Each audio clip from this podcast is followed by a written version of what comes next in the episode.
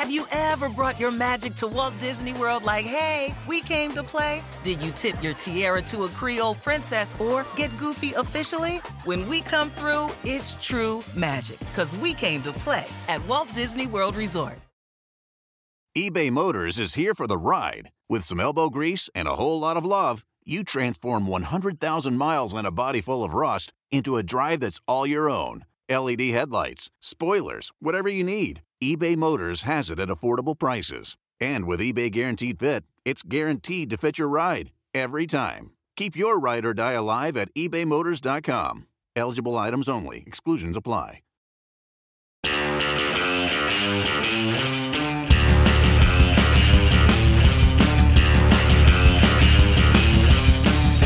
Hi, welcome to the NASCAR and N B C podcast. Nate Ryan back here in our Charlotte NASCAR and N B C studio on the Monday after the Roval Round of twelve cutoff race, where we are joined in Charlotte for, I believe, the second time this season. Yeah. Parker Kligerman is here. So not often that we get you down here. So to what great honor do we owe your presence? Uh, I had to go do some simulator work. Had huh. to is actually the wrong word. Got to. Uh, had the opportunity, which is cool. So that was nice. Did about three and a half hours in the simulator. Somehow my hair didn't get affected because we wear the helmet in there. It's perfectly in place um, for Motormouth. So yes, but yeah. it still it did not get affected, so that was perfect. But that brought me down to North Carolina. We mixed in the NASCAR N B C podcast and now Motormouth afterwards. So yeah. It works out great. Full day. Works out really well for both NASCAR and N B C. And am I allowed to ask who the simulator was? No. no? Okay. All right. A, an undisclosed like team and manufacturer. Just because I like to stir things up. I'm just going to say no. Okay. All right. We won't ask any more simulator questions today until after I hit the stop button on this recorder. Let's talk Roval then. And we'll start obviously with the winner, Christopher Bell. We had him on Motormouths. I, I think it was coming out of Texas. Like you and I were on that program. We were talking to him. And I thought he seemed like he was in good spirits going into Talladega. But then he tells us after he wins the race yesterday, second victory of the year, advances into the round of eight in a must-win situation. Christopher Bell tells us that he's been down in the dumps pretty much since Texas, all the way through Talladega, didn't get the home run he needed at Talladega, and obviously goes into the Roval knowing Toyotas have run so poorly on mm-hmm. road courses this year. Granted, it was a very opportunistic thing where there was a lot of chaos at the end of this race that put him in position to win on much fresher tires, but he ran in the top ten for much of this race and kind of put himself in position, him and Adam Stevens, to win it. So what did you make of that? Did it catch you off guard that Christopher Bell was able to do this? I thought it was wild that they pulled it off. I'm not surprised. I mean, speaking to Adam Stevens and, and C. Bell for the last couple of weeks into months, you know, they've had such a positive and you know, attitude, a, a confidence going into the playoffs. And then we went that first round, and they were just, like, by far the best. Uh, and that really – I don't want to say it surprised me because I just – they were telling me this each week as I was doing the pit reporting thing. And then we go to Texas, and it's like it unravels, and then Talladega continues, you know, downward spiral. And so I think this one I sort of wrote them off, like probably everyone else, because I just felt like we, you mentioned, you know, road courses have struggled for Toyota. I spoke to Chris Gabehart after Talladega. He's like, you know, ooh, we, we did what we needed to do. Yeah. We did, we, we needed, we did what we needed to do at Talladega. Cause he's like, I'm not confident about the Roval. You know, they've had the engine issues with the rev limiters on the T R D motors in terms of like when they hit the rev limiter, it was hurting those motors as we saw with the issues that they had. So like, you know, that's something you do a lot at road courses, especially just being in between gears at certain corners. So I just think there was a lot of unknowns there, and you know they took a gamble. I don't even know if it was a gamble because why not? They had nothing to lose at that point. Put four tires on. There was a lot of fall off, which was great, and that vaulted them in. You know, through a couple great moves by Christopher Bell on the racetrack. So I, I didn't expect that by any means for them to pull this off, but I'm just not surprised because they just seem to exude this confidence that is now propelling them into the round of eight. And two Toyotas in the top three. Again, I know a lot of things happened just at the end of this race.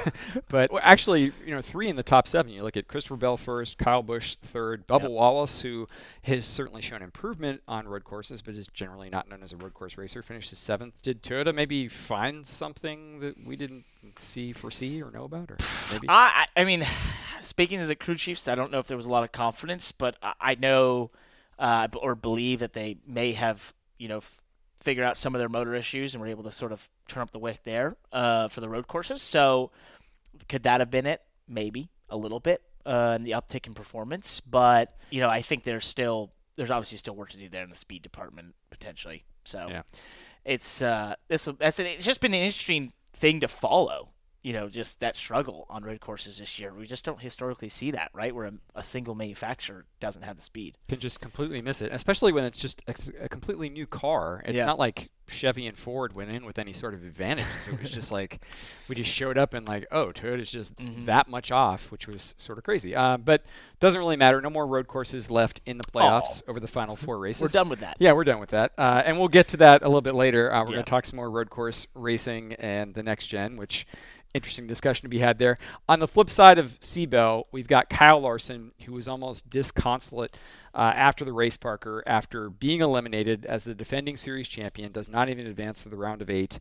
And Larson said after the race, yeah, I just made way too many mistakes all year long and made another one today and, and ultimately cost us an opportunity to go chase uh, another championship. So just extremely you know, mad at myself and You let the let the team down um, a number of times this year, and, and let them down in a big way today. So um, yeah, we'll keep fighting. We'll we'll come back stronger, and, and I'll definitely come back stronger and smarter. Um, you know, make better moves out there, and just mad at myself. So yeah, there's there's no definitely no other person to blame but myself um, for today. So um, I feel like our team put ourselves in position uh, as well as we could on points today, and got as many stage points as we could.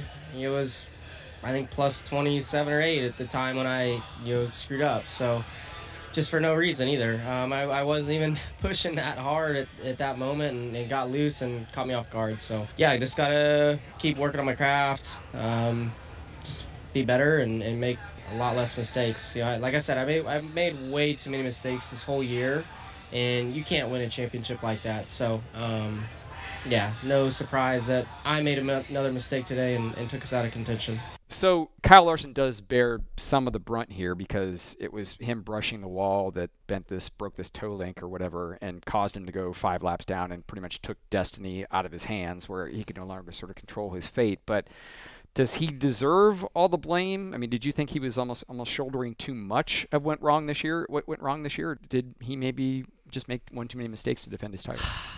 Yeah, I, I think only they know, right, the team, to the level of mistakes that either he made or they've made or just, you know, not been able to hit it in terms of execution throughout this year because, I mean, we see the very visible stuff, right? We see the hitting the wall, that sort of thing, the issue at Indy. But more importantly to me would be more of like, is there things we haven't seen, right? Is there small hiccups or stuff in terms of preparation, whatever it is, right? So I, I think... that's probably him being a little harsh on himself, knowing his level of skill and talent and just, I mean, the guy is unbelievable. I see him do things all the time, and I'm just like, I don't understand how. I saw him at Watkins Glen, just, I, I don't know. He was so good there in both races that I just sat there in awe, just like, how does this guy do this all the time? Like, just, and I remember talking about it and just being like, all right, what points do you use? He's like, I don't know. I just drive it. And I'm like, all what? on feel. What? Oh, it's all so natural ability. So I man. have a tough time, and I don't want this to sound like, oh, man, I just love Kyle Larson. I just have a tough time putting him down because, to me, he's just a generational talent that will continue to cement that legacy over a long time. And, you know, if it's if he believes he's making more mistakes than he should be, then I'm sure that's something, you know, he Cliff Daniels will go talk about and figure out how maybe it's in the preparation side of things, it's in the mental side of things, who knows? You know, I've always had that question about how many different race cars he drives all the time, if that could get him distracted at some point. But uh, Cliff Daniels told me, you know, that's not really the case normally. So, I don't know. I, I sure that you come off a season like he had last season, which was incredible. You don't have that same success and chance to go fight for the, you know, to back up your championship.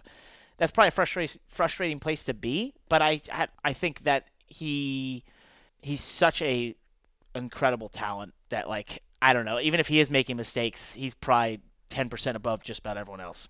I mean, the guy is clearly all world, and yeah. we're already talking about him possibly running the Indy five hundred next year. Of so course. This is and he'll not, do great. And he'll, yeah, he'll be, yeah, he'll, he'll be awesome. He'll wow everybody, I'm sure, getting into that car like he does in every vehicle he gets in. And this is not meant to cast aspersions on his talent whatsoever, but I thought it's interesting what you brought up there about Cliff Daniels saying that, no, we don't feel as if him running other series would, would impact him in the Cup Series, because last year the narrative was very much, we want him to run all these other yeah. series. There were all these questions about when he went to Hendrick Motorsports in that first year in twenty twenty-one, how much will they allow him to race?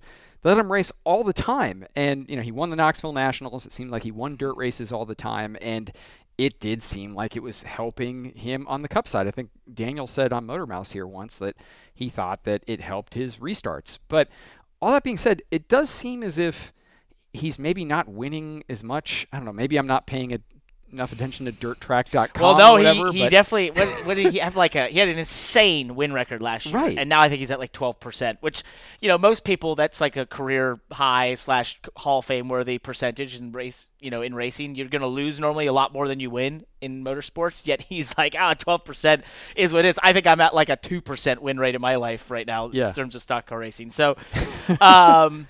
Yeah, I just think that's his bar. That's his level, right? It's that's what we expect out of him. Yeah. It's set so high. I yeah. it's just the guy, you know. But it, this is the day job, right? That's fun stuff. This is the day job. This is the one that you really, you know, the top of the game. And I think, you know, there's potentially a bit of with this car and just the parity we've seen. It's gonna be more often than not that you're not able to even really clearly cut run away from people, right? Where, you know, we've seen you put a guy like Kyle Larson with an incredible car like last year and they win an amazing amount of races in a championship. It might be more about the minutiae and the little things now as we move forward. And that might just be a mentality change he has to make.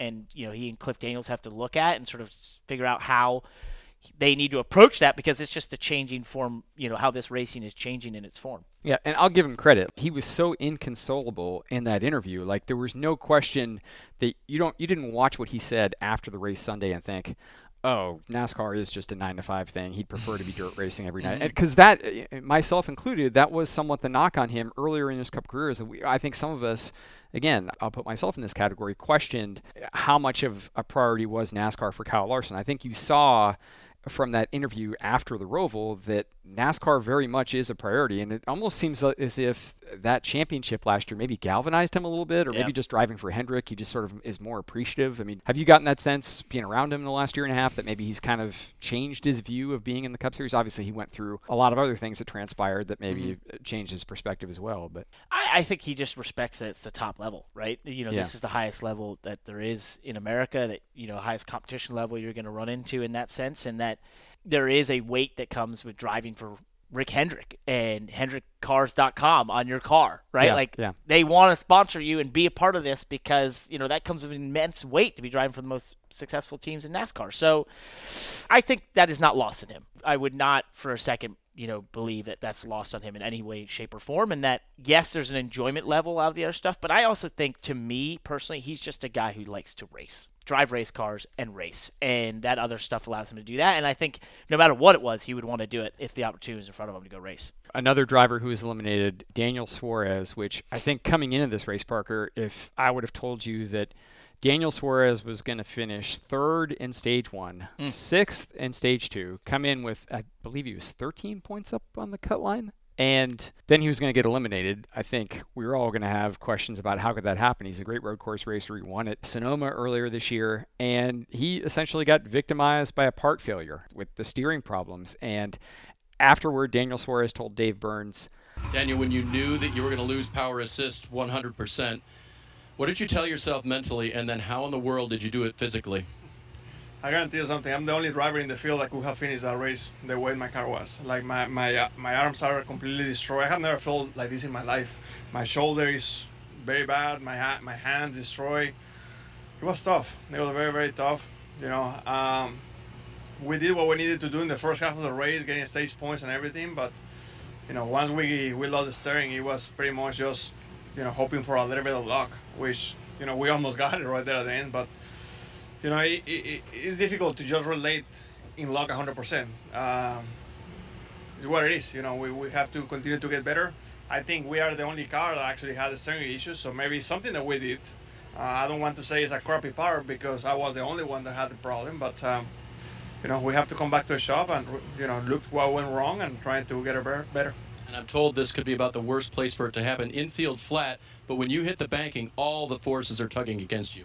Honestly, it was very, very bad in the everywhere, everywhere. I mean, there were a couple of times, actually more than a couple of times, I was just screaming, just I just need to get it out. I mean, I was, it was for sure the most difficult race I have had in my life. But I wasn't going to give up. You've driven one of these cars. What would it have been like to have essentially not just no power steering, but essentially, I mean, he had to literally manhandle this thing around the Roval, which didn't look very easy. uh, I think the only place harder would be like Bristol, right? Yeah. And I don't even know if you could do it, if you could even turn the wheel. I, I was I was getting ill watching him. I even texted a buddy of mine, uh, Landon Castle, and I said, hey, I'm I'm getting ill looking at this, because it's just like, I know what he's going through, and there's just a helplessness, the weight of that wheel, and the, you know, the sinking feeling that it's all going wrong at the same time, and you're trying to power through, and all you're begging for is a caution. I've driven a car one time without power steering, and it wouldn't even be as hard as these next-gen cars.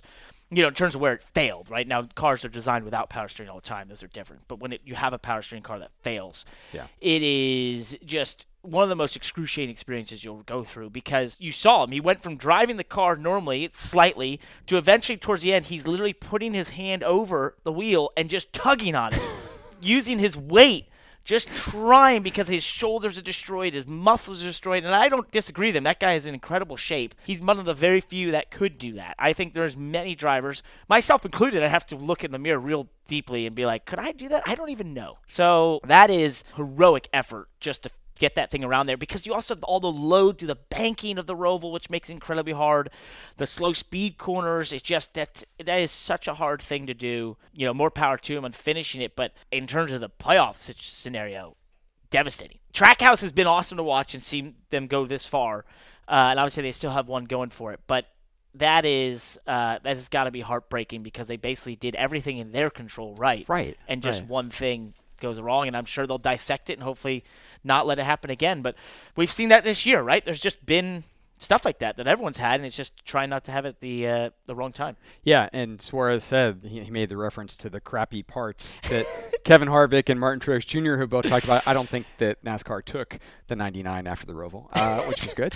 But he was somewhat making light of the fact that they were going to have to go back to the shop and diagnose, was this another one of the part failures that the mm-hmm. next gen unfortunately has experienced? And there were a lot of concerns going into the Roval, because this was where the steering issues first cropped up a year ago at the test.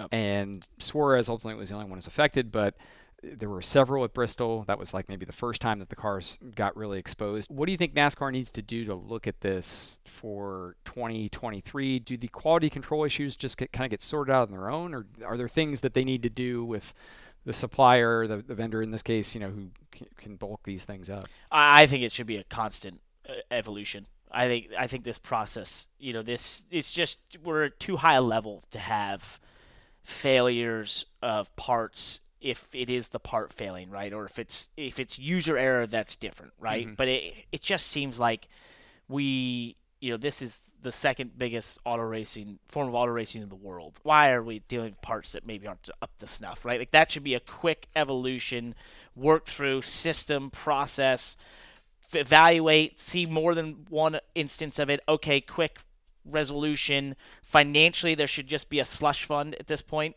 I don't know how you do that. I'm not going to get in the deal of that, but I'm sorry. This is the top level of American auto racing. Yeah. Find the money to fix it. It's ridiculous when I hear about money, and I'm just like, this is why. Just make the cars work. That should not be an issue. Yeah, I think that should just be a constant evolution process, because the car is something that the teams can't touch themselves. So then it has to be up to the sanctioning body to who you know deems this, this the race car you have to race to find a process to make that happen with those suppliers in real time. And if a supplier can't create a part that's good enough, then you have to go find another one or figure it out, because it's just I just think it is too much at stake.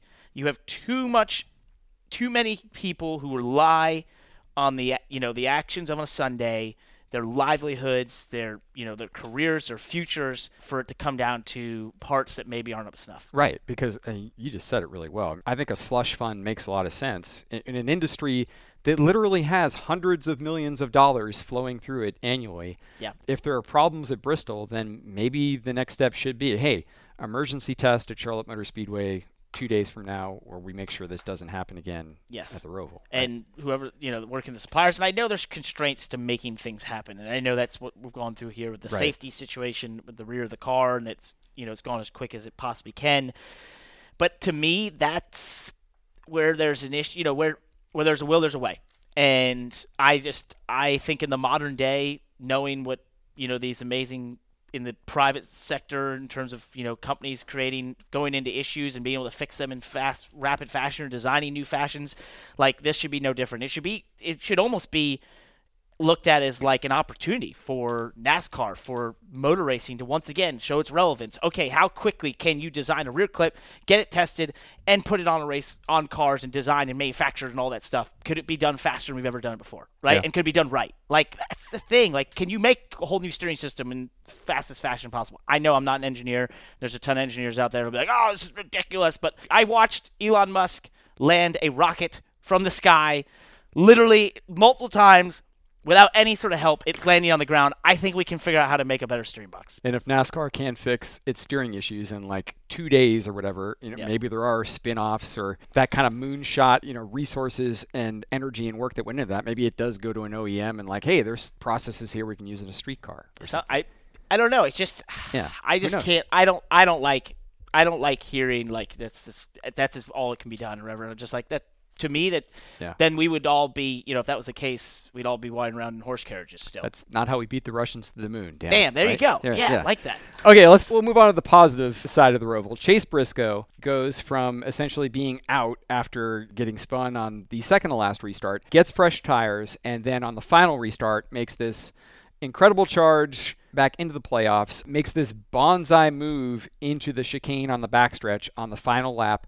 Your tweet, I thought, explained it really well, that he was braking later and was also carrying way more speed into the chicane than he had at any point, I think, during the previous one hundred eleven laps. Explain how difficult that is, because I know he was on fresh tires. I'm sure that had something to do with it, but explain how difficult that is for a driver. Yeah, so what he did, and it was aided by Johnny Klausmeier, you know, pumping the tires up to qualifying pressures, which essentially creates a ton more grip under braking and a ton more grip through the corners. And we've seen this throughout the season where, you know, you can't really change much on these race cars, but when we go from practice to qualifying, they bolton these tires on, but they pump up the air pressures, and suddenly they go way faster. Yeah. Because you can't put tape on them or anything anymore, right? So it's it's pretty interesting how much grip that creates with this race car. And so when Chase was on that final lap, you know, he gets ahead of the forty-three, he's ch- trailing the three, and it, I watched this all on the data and, and, you know, watched the video as well. And what he does is the second the three is sort of about to start braking, he pulls left and waits a second. And now a second doesn't sound like a lot, but at one hundred sixty miles per hour, I haven't done the math, and so the engineers listening out there that are really frustrated with the last bit of this conversation, do the math for me. Tell me how far he went. I don't know, but it was roughly a second further at one hundred sixty miles an hour. He then nails the brake uh, about one hundred pounds more than he had prior on his, and I'm comparing this to his fastest lap in the race. Yeah. He then carried five miles per hour more to the center of the corner. Now, from the point that he hits the brake, and all the people were like, oh my gosh, you only looked that way because the forty-one was slowing up the three car. Yes, at the end of the braking zone. But what you didn't realize is that Chase broke vastly later than Austin Dillon and was carrying five, probably way more speed by the point, even if the forty-one wasn't there. Those two would have met most likely in the middle. And pr- when the way I look at it, I think the fourteen would have been almost a nose ahead of the three by the time they get to the right-hander of the chicane. So to me, it was like a moot point that the forty-one was doing what he is doing, other than he got around the forty-one, which he probably would have anyway because the forty-one, who knows what was going on. Yeah. But my, my point being, so there was a lot of fans, you know, armchair experts that were like, no, it's just because the forty-one, he didn't break that late. And I went and found the data and initially saw that. And what that's a tough thing to do because he had to just basically bonsai it off that corner and guess, right? Like, you've been running to this brake marker into that corner all day for hours. And now, final lap, cars around you, riding for your, you know, championship hopes, you have to just go on the gas and think, and I'm going to brake now.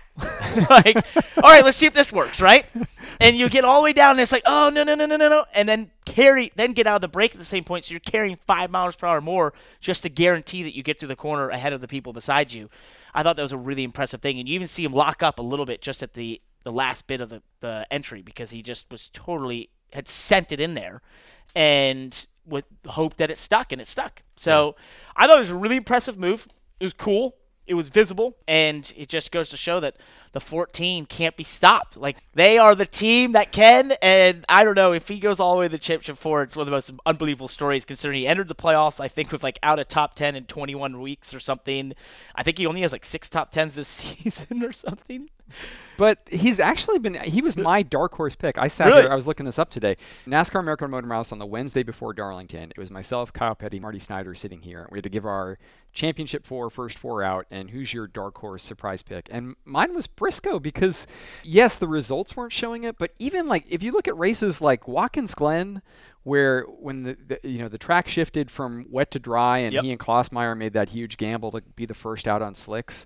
To me, that was not by accident or coincidence that he was that fast and that that team sort of seized that moment. Like, the results don't show it because Chase Briscoe does make mistakes on track, and they have maybe made some questionable calls that have left him out. But I don't think there's any question he's shown that he deserves to be in the playoffs, even if the results yep. haven't always been there. He's got the win at Phoenix. I mean, I think, yeah, by the, just the system, he's in the playoffs, right? So he deserves to be there. But I, I, I think it's just been surprising to see this team. You know, we always look for consistency. They just haven't shown that, right? Until yeah. it gets to the playoffs, though. And then I think the impressive, maybe more so than this race, the most impressive race I saw was Texas. They were legitimately not a top twenty-five car the beginning of that race, and for a major portion of it, they made huge changes. The most changes I've seen done in a race in the next-gen era, and I said that on the broadcast. I was like, I have never, I have not seen this yet this year.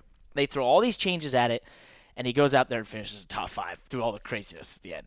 And I was like, wow. Yeah. That was impressive. With all these other championship teams battling with all these air pressure, yeah. I'm sure it was like tempting, like how much do we push it? And they found a way through, like you said, to finish top five with a car that was barely in it the first half. Barely in it. And so that was just really impressive. And I think he, I've spent a little time with Chase and Johnny Klausmeier just hanging out with them. And I, they have a great rapport together.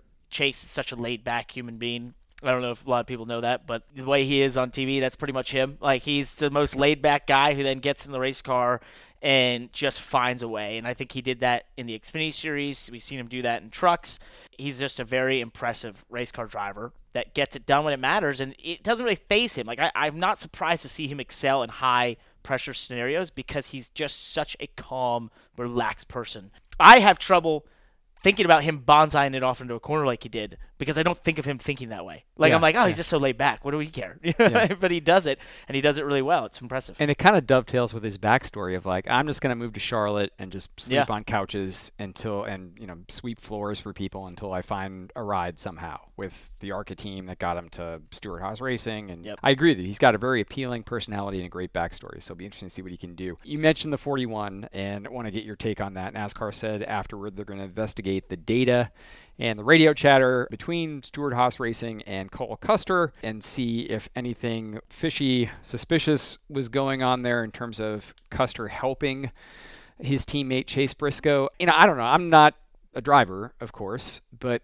this didn't really strike me as rising to this level of necessary manipulation. Like, to me, it doesn't enter into that category at all. Like, I wouldn't put this in the category of what we saw at Richmond in twenty thirteen, which of course is the specter that everybody's going to raise here. D J's going to be on Motormouth, was on our production call earlier today, and he said the same thing. Like, he doesn't understand how this would be different than super speedway racing on a restart where two teammates on the front row, one slows up to let yep. the control car fall in ahead or whatever. Do you think there will be anything that comes out of this, NASCAR investigating what Custer did? Or everything I saw, first of all, they have, they'll always have plausible deniability with, you know, saying there's an issue. I had yeah. a vibration. And, and Custer had, did say that. Custer said he thought he had a flat. Flat tire going down. Yeah. Whatever. It's like, that's...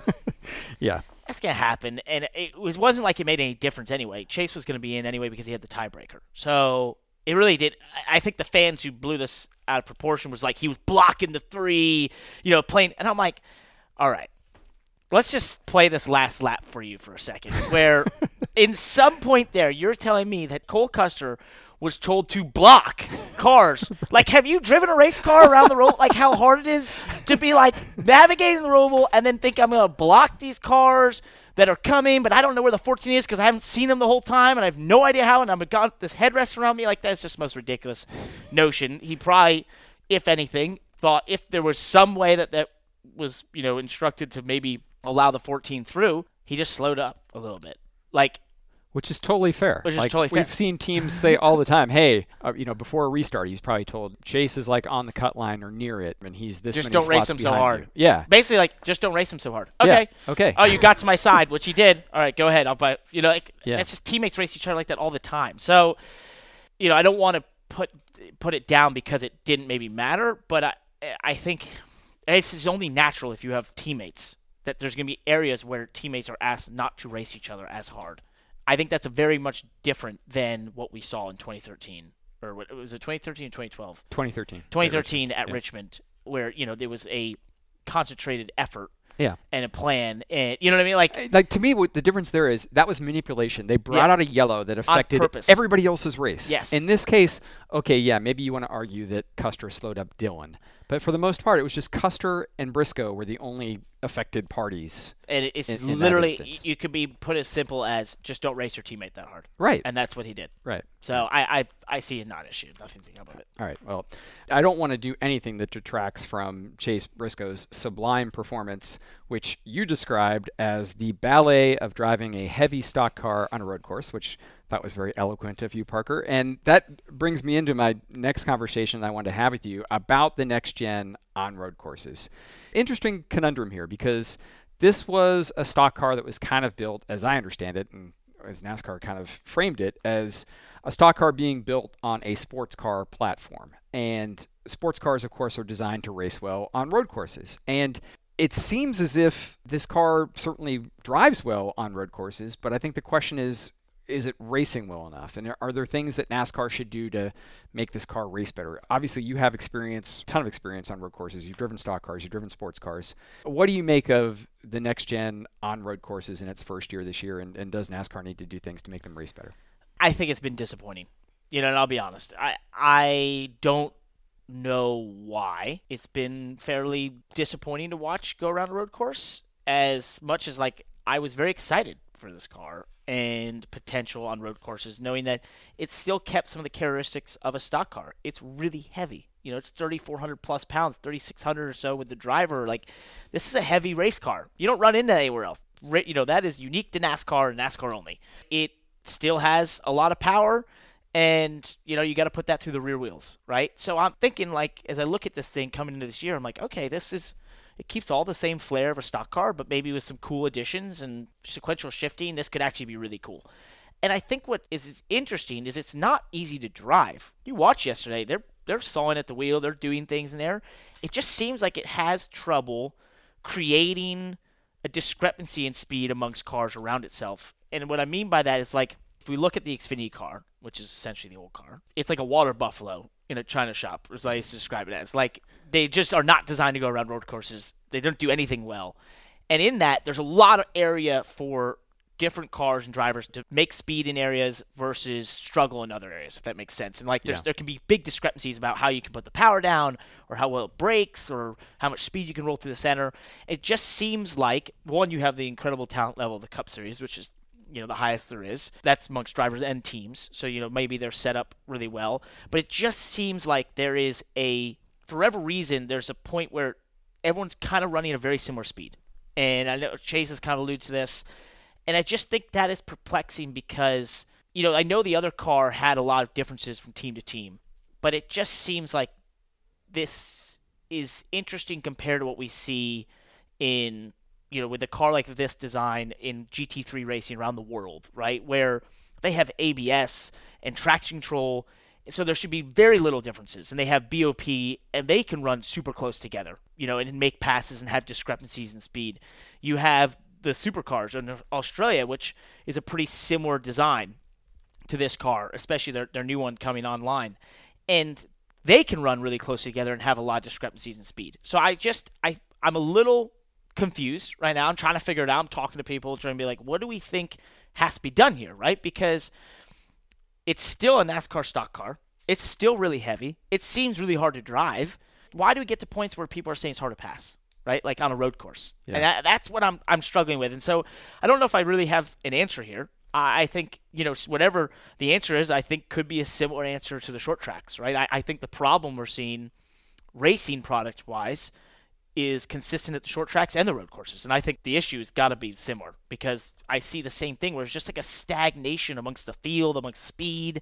And that just is very confusing to me for all the reasons I listed, that NASCAR stock cars are hard to drive because they're big and heavy and, you know, those sorts of things. So, you know, it is hard to drive. So I, I don't understand why we're all running the same speed, if that yeah. makes sense. Yeah, no, it, it makes a ton of sense. And it seems like, as you said, like there should be more discrepancies in speed there that should allow for more comers and goers. Yeah, and that's the term. I mean, and, and NASCAR obviously has battled this problem, unfortunately, a lot before. You know, mile and a half racing, mm-hmm. for years, it was like everybody's stuck in the same spot. They spread out, they go single file, and then no one can gain position because everybody is running the same speed. And, and it seems as if what we hear when that crops up in the past is, well, maybe if we can figure out how to get Goodyear to design tires that fall off more, that seems to work sometimes to solve those problems. Is that something that would be effective here? I mean, it, but it already seemed like, as we saw with Bell and Briscoe, that there is a big difference in tire wear, right? Road America and, yeah. and this weekend had a ton of tire wear. Yeah. Yeah, I mean, there was a ton of fall off. So I don't think that's the other thing. That's like, not there's it. a lot of fall off. And you, you yeah. watch,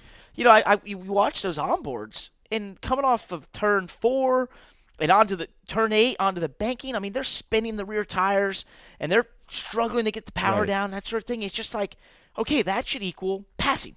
Right. Where one person's doing that better than the other person, but it doesn't. Yeah. And they, they end up all running. And I'm just like, okay, what am I missing here? Like, everything I know should be right here. It, it could be simply aero. You know, it could be the underbody aero is not working the way we hoped, or you know, something along those lines. Or, you know, there's a very popular consensus out there. It's like, just give it a thousand horsepower and it'll fix itself, right? Like, I know I say that facetiously sometimes, and I know fans, it's an easy, you know, you want a ton of engagement and likes on Twitter, just put a thousand horsepower fixes everything. Um, and like, I've been guilty of that. And I do agree, like, as a race car driver, just give me a thousand horsepower. I'll figure it out, right? Like, that's, that's going to be awesome. Is that ultimate fix financially and all the things, you know, that go into that, and with engines and all, I don't know, probably yeah. not. But it's like, I don't even know if that's the fix. Like, if you just gave these things a thousand horsepower, does that just totally instantly create that wheel spin and issue? I, I don't, I don't know.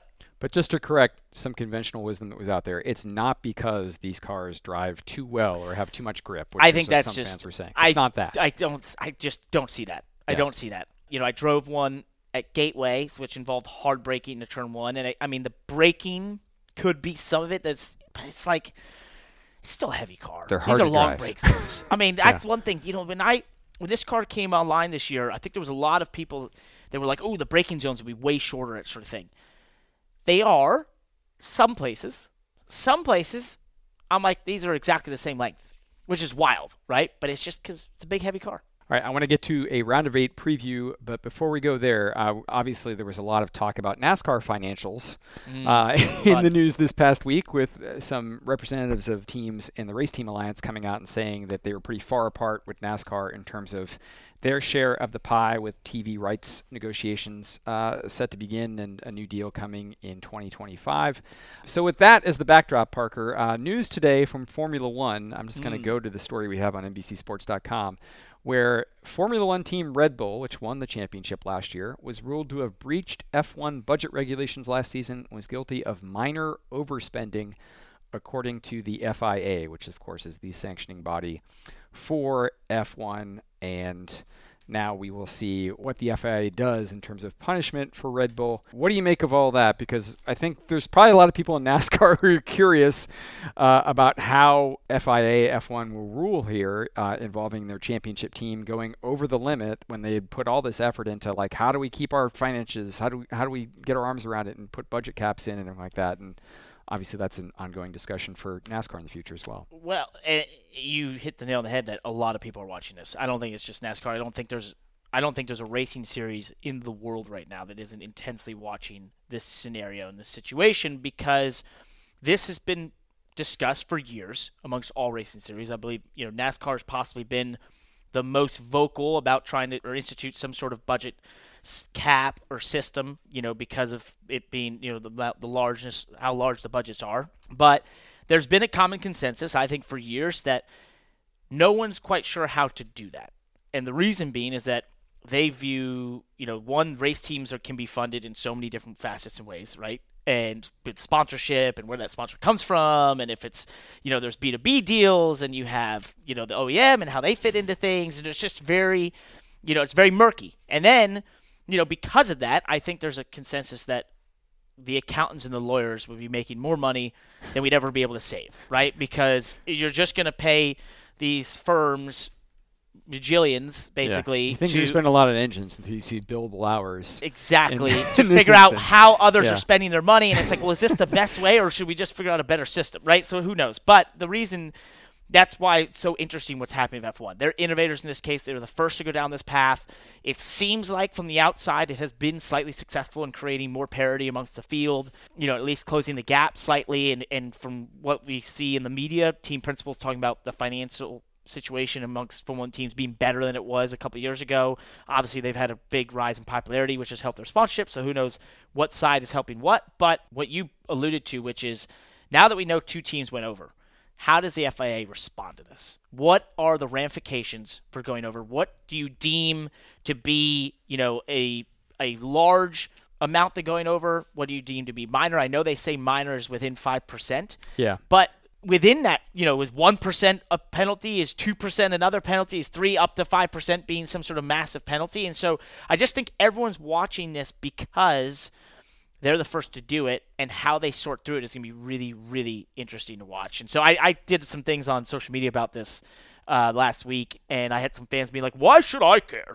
And I was like, well, let me tell you why I should care. Do you watch any other form of racing? Which I think you do, because you follow me, which means I only talk about motorsports. I definitely don't talk about any other sports. So you like racing. You like motorsports. This is really key for all the motorsports to figure out how we're going to keep doing this thing of racing cars and making it financially viable without just, you know, running out of money eventually and not doing this anymore. I mean, F one is the big dog. They are the number one racing series in the world. And I should have yep. said this at the outset just to give people some context. The budget cap last year was one hundred forty-five million dollars. So, and the reports were speculating that Red Bull was there was about five percent over. That would be around seven million dollars. Um, mm-hmm. And this year, the budget cap went to one hundred forty million dollars. Next year, it drops to one hundred thirty-five million dollars. And to add on to that, Ferrari came out last week in some political posturing as they the rumors were persisting that, you yeah. know, there was two teams over and one was Red Bull. They said that they believed, you know, that five percent could be worth half a second per lap over a season, that amount of spend. That's significant. But that's, that's significant. You never, in Formula One, never quite trust what you read. Always think it with a grain of salt. Yeah, Who it's knows what they were, man. There are a lot they of were trying to achieve played. with that. Yep. And, and I will just end by saying the F I A said in a statement that they are currently determining the appropriate course of action to be taken with respect to Aston Martin and Red Bull, the two teams that went over. But reporting in this A P story and other stories were that it's highly unlikely that Max Verstappen will lose his twenty twenty-one championship. What a story that, that would far. be. Uh, back to NASCAR. We'll Woo! wrap up by looking uh, round of eight. So we've got Las Vegas, Homestead, Martinsville. Denny Hamlin said all of these tracks are P one for him. Uh, I think D J said earlier today, Dale Jarrett said that uh, if they could have laid out a round of eight and Denny Hamlin would have choice of tracks, these would probably be like three of the four tracks he would have taken. Uh, is he the favorite? Chase Elliott goes in with a big point lead. Uh, does it look like those two guys? Or, and then who are the other two guys that might join them? How do you size up round of eight? So I had uh, Denny and Chase in my championship four. As did I. And Blaney in there. I didn't know him. Okay. I'm I'm pretty optimistic right now. Yeah, you're uh, good. The only four, one that didn't, uh, my fourth was Kevin Harvick. He uh, didn't make it here. He, yeah, I don't know if, yeah, yeah kind of missed out on that eliminated. one. My out. four are still alive, by the way, just to toot my own horn here, because I caught a lot of grief for this. My four are Hamlin, Elliott, Logano, and William Byron.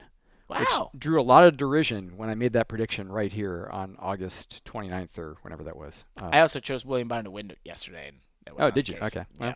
No, no, no. Didn't do well. I still feel like he's going to win. Back to your initial point about Denny Hamlin. I, I do believe that, and I love to make the joke that it's Denny Hamlin's year until it isn't, right? yeah, I so he's, say that. He's always the favorite. Same for me. I'm always going to put him in the championship four until he wins the championship. Because he's always his year. Yeah. I know. I this, The year he wins the championship, I know, you know, he said on the Dale Junior Download that when he, he would win his last race.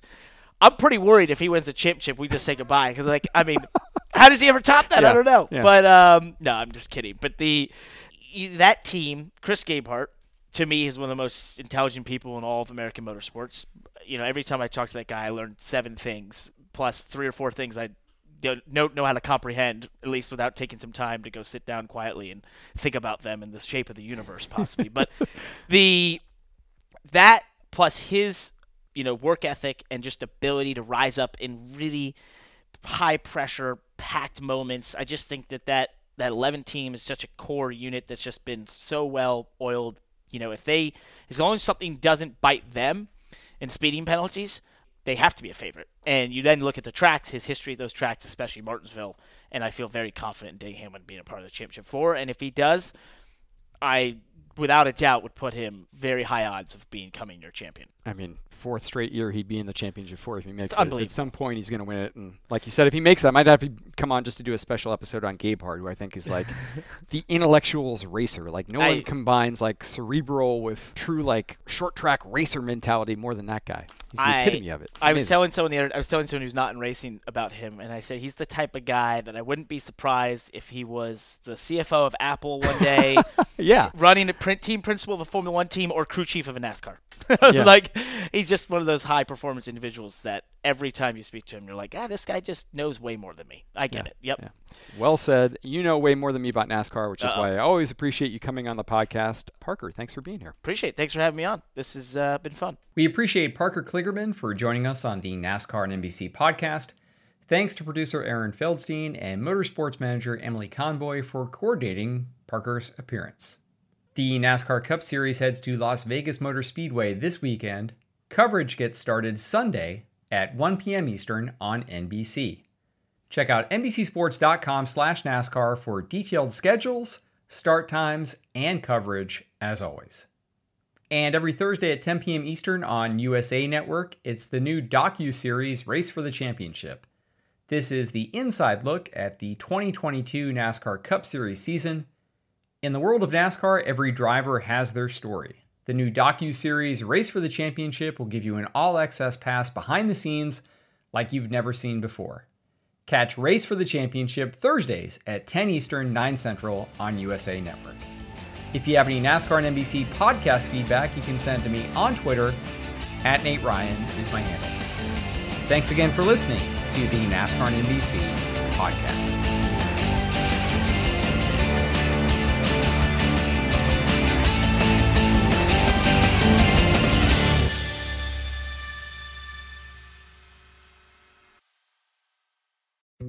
Dietz and Watson's been making meats and cheeses the right way since forever. What's that mean? It means never cutting corners, ever. It means cooking, not processing. It means our Virginia brand ham that's cooked to perfection, then twice baked to layer the flavors. It takes more time, but you can taste the difference. We come to work every day to do it the right way, even if it's the hard way. Because if it's not right for us, it's not right for you. Dietz and Watson, it's a family thing since nineteen thirty-nine. At Amica Insurance, we know it's more than a life policy. It's about the promise and the responsibility that comes with being a new parent, being there day and night, and building a plan for tomorrow, today. For the ones you'll always look out for, trust Amica Life Insurance. Amica, empathy is our best policy.